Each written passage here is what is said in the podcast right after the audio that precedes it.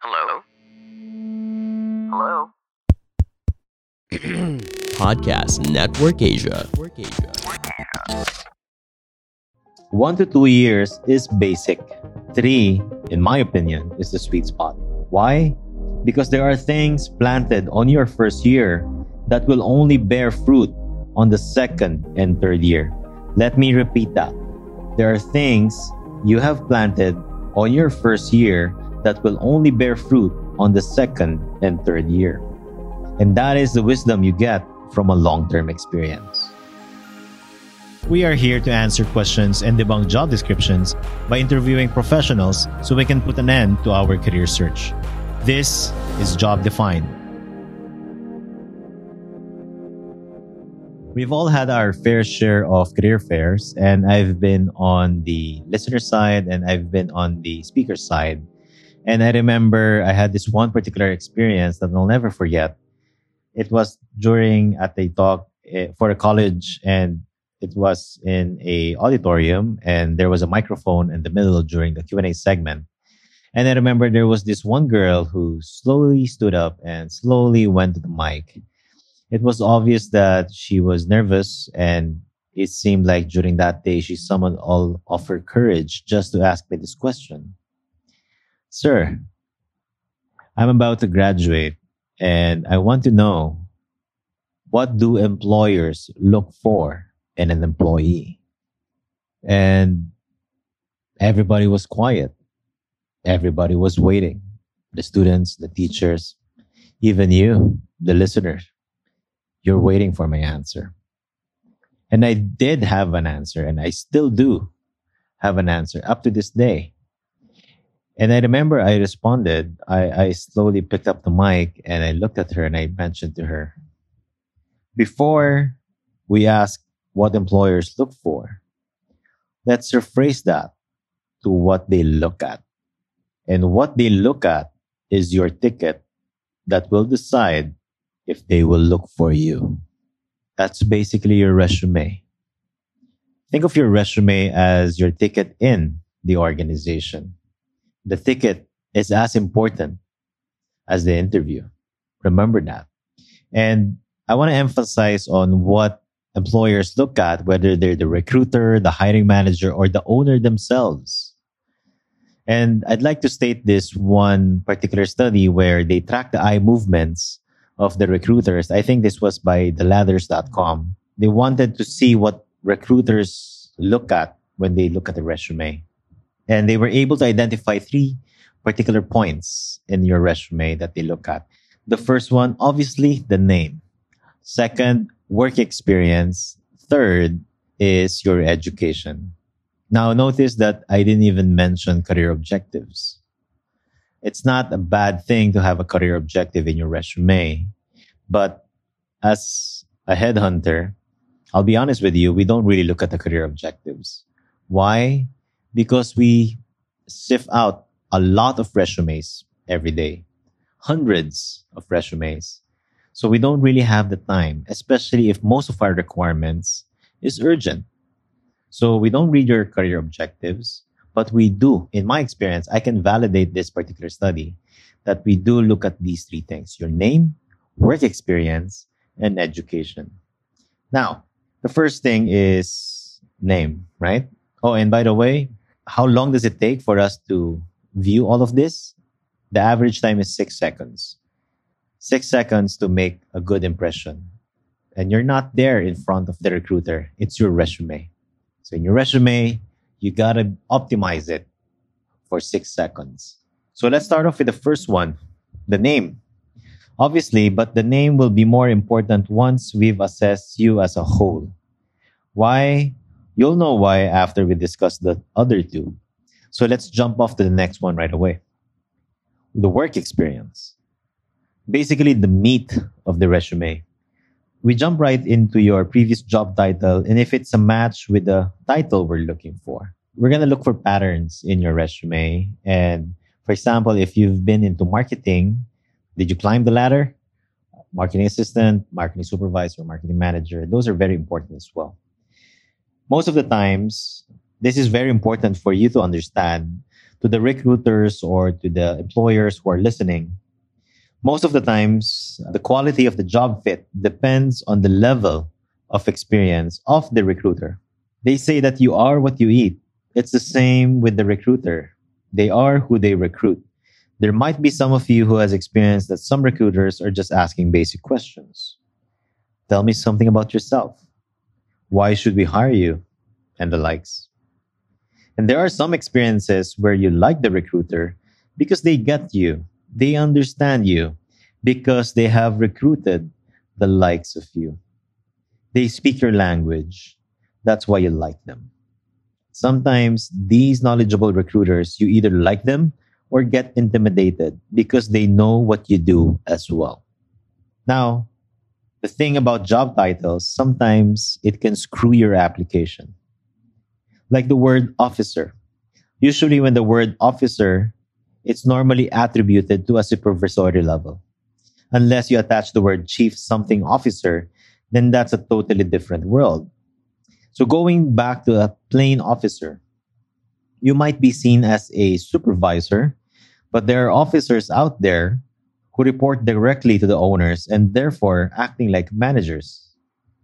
If the company is looking for a manager, but sees that you're an officer, then they might not get you. Sucks, right? Now, this is where it gets tricky. Sometimes, when a recruiter has already exhausted his talent pool, that initial six seconds I mentioned during the initial phase of us viewing your resume, it can get longer. Why? Because recruiters will dwell longer and give your resumes a second look. Then your odds get higher. These recruiters become more attentive, but some become too attentive that they ultimately end up with this practice. This practice is very important for you guys to understand because this is not just for recruiters, but it's also for job seekers. You only see what you want to see and only hear what you want to hear. Again, you only see what you want to see and only hear what you want to hear. Because you are at your limit. So you zoom in in whatever you see that is similar to the position you're looking for. Again, this is not just for recruiters, also for the job seekers. Sometimes you only see what you want to see and hear what you want to hear. You might be exhausted from all the applications you've sent and you just want to get a break. So whatever you can cling on to when you see a job ad, you grab it, you focus on it, and then you fail to see the other factors. Now, let's go to tenure. One to two years is basic. Three, for me, in my opinion, is the sweet spot. Why? Especially if you are a manager. Because there are things planted on your first year that will only bear fruit on the second and third year. Let me repeat that. There are things you have planted on your first year that will only bear fruit on the second and third year. And that is the wisdom you get from a long term experience. People are telling us you got to have long term experience. But what is the wisdom behind that? I just explained it to you. There's, you know, there are still more. They say that the best are in between the lines, but having an appreciation and being part of that long term experience, seeing what you've planted grow. That is the wisdom behind that long term experience. Now, what about five years and up? Five years and up, basically it's solid, but can backfire, especially if you held the same position for three to five years. Why? Because it seems like you have been stagnant. It can lead to a conclusion that it's like having one year of experience repeated five times. Having one year of experience repeated five times. There seems to be no growth. That's just one perspective, but you can justify that based on your context. If your reason is glass ceiling, it's like you can no longer push up or move forward because you know the person ab- above you is not moving or they're not going to leave anytime soon then definitely that's justifiable what about your years of experience?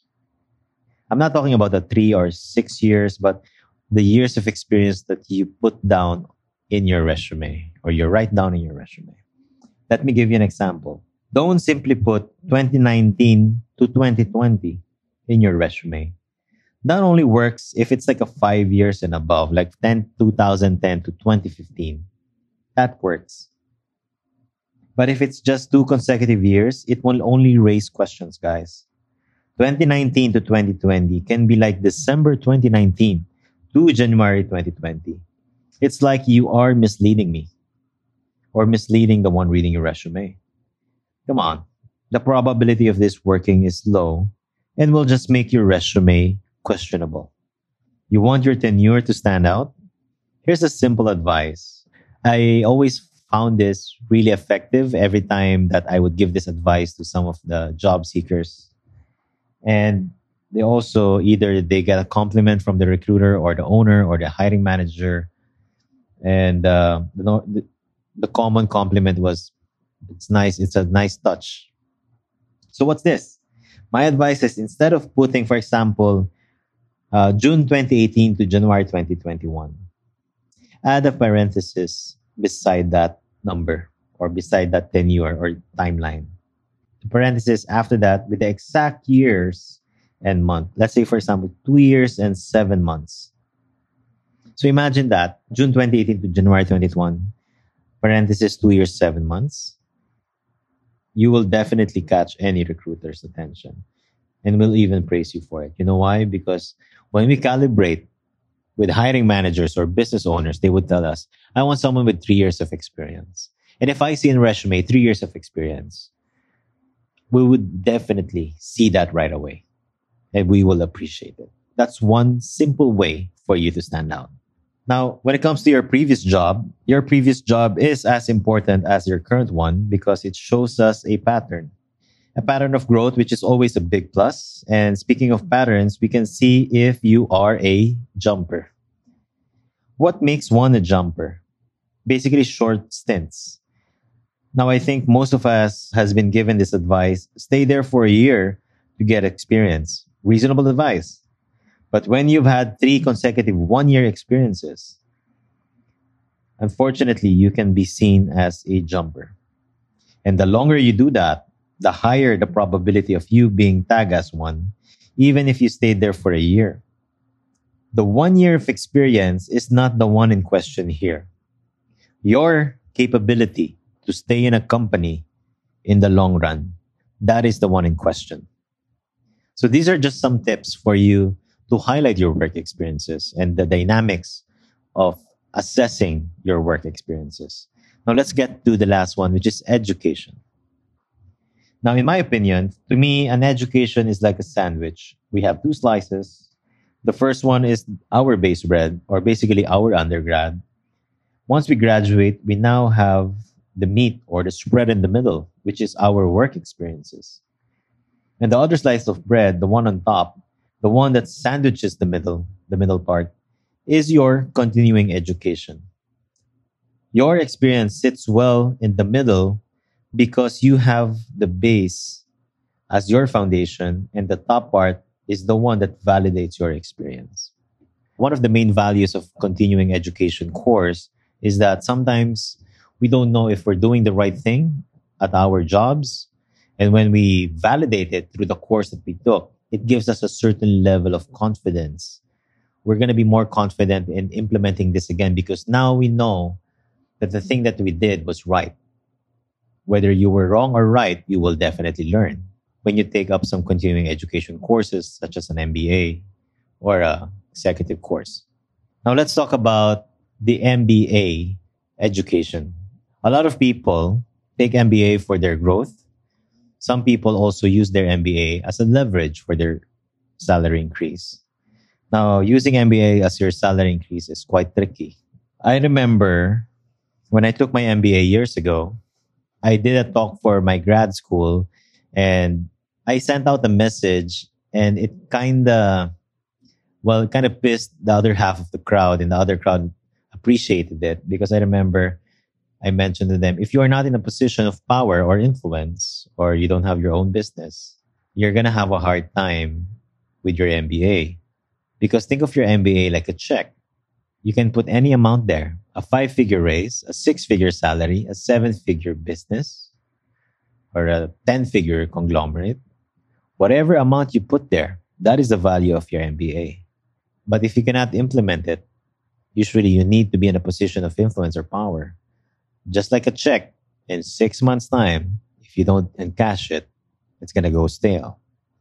Try to remember things you've learned in elementary, like memorizing what is the city in this uh, particular province. Most of you won't be able to answer that because you've never really used it. Nothing wrong with that, but my point is if you're not going to use your the, the thing that you've learned, it's all going to go to waste. So the key here is apply it right away. Once you have applied what you've learned, particularly in MBA, you applied it, you got results, positive results, better. Now you are a proven concept. Now you have a strong leverage when you negotiate for a higher salary because you are a proven concept. Now let's go back to the name. Now that we are interested in you because we saw your work experience, you have good tenure, you have a good pattern, and then we saw your education. It's aligned and you like growth, uh, you have continuing education to validate your work experience. We are definitely interested in you. So we want more. And in this digital age, more can be found on social media or Google. Whatever content you have on your profile, whether it's on Facebook, LinkedIn, we wanted to further validate our assumptions of your persona. We want to know more about you because we are interested. That's why your name is important. Because we can't search for you if we don't have your name. It becomes relevant the more relevant you become to the one looking. So to recap in six seconds, name, work, education, don't just focus on what employers look for, focus on what they look at, your resume. Job Defined is brought to you by Podcast Network Asia. Check out all the shows in the network by visiting their socials at Podcast Network Asia or visiting their website at podcastnetwork.asia.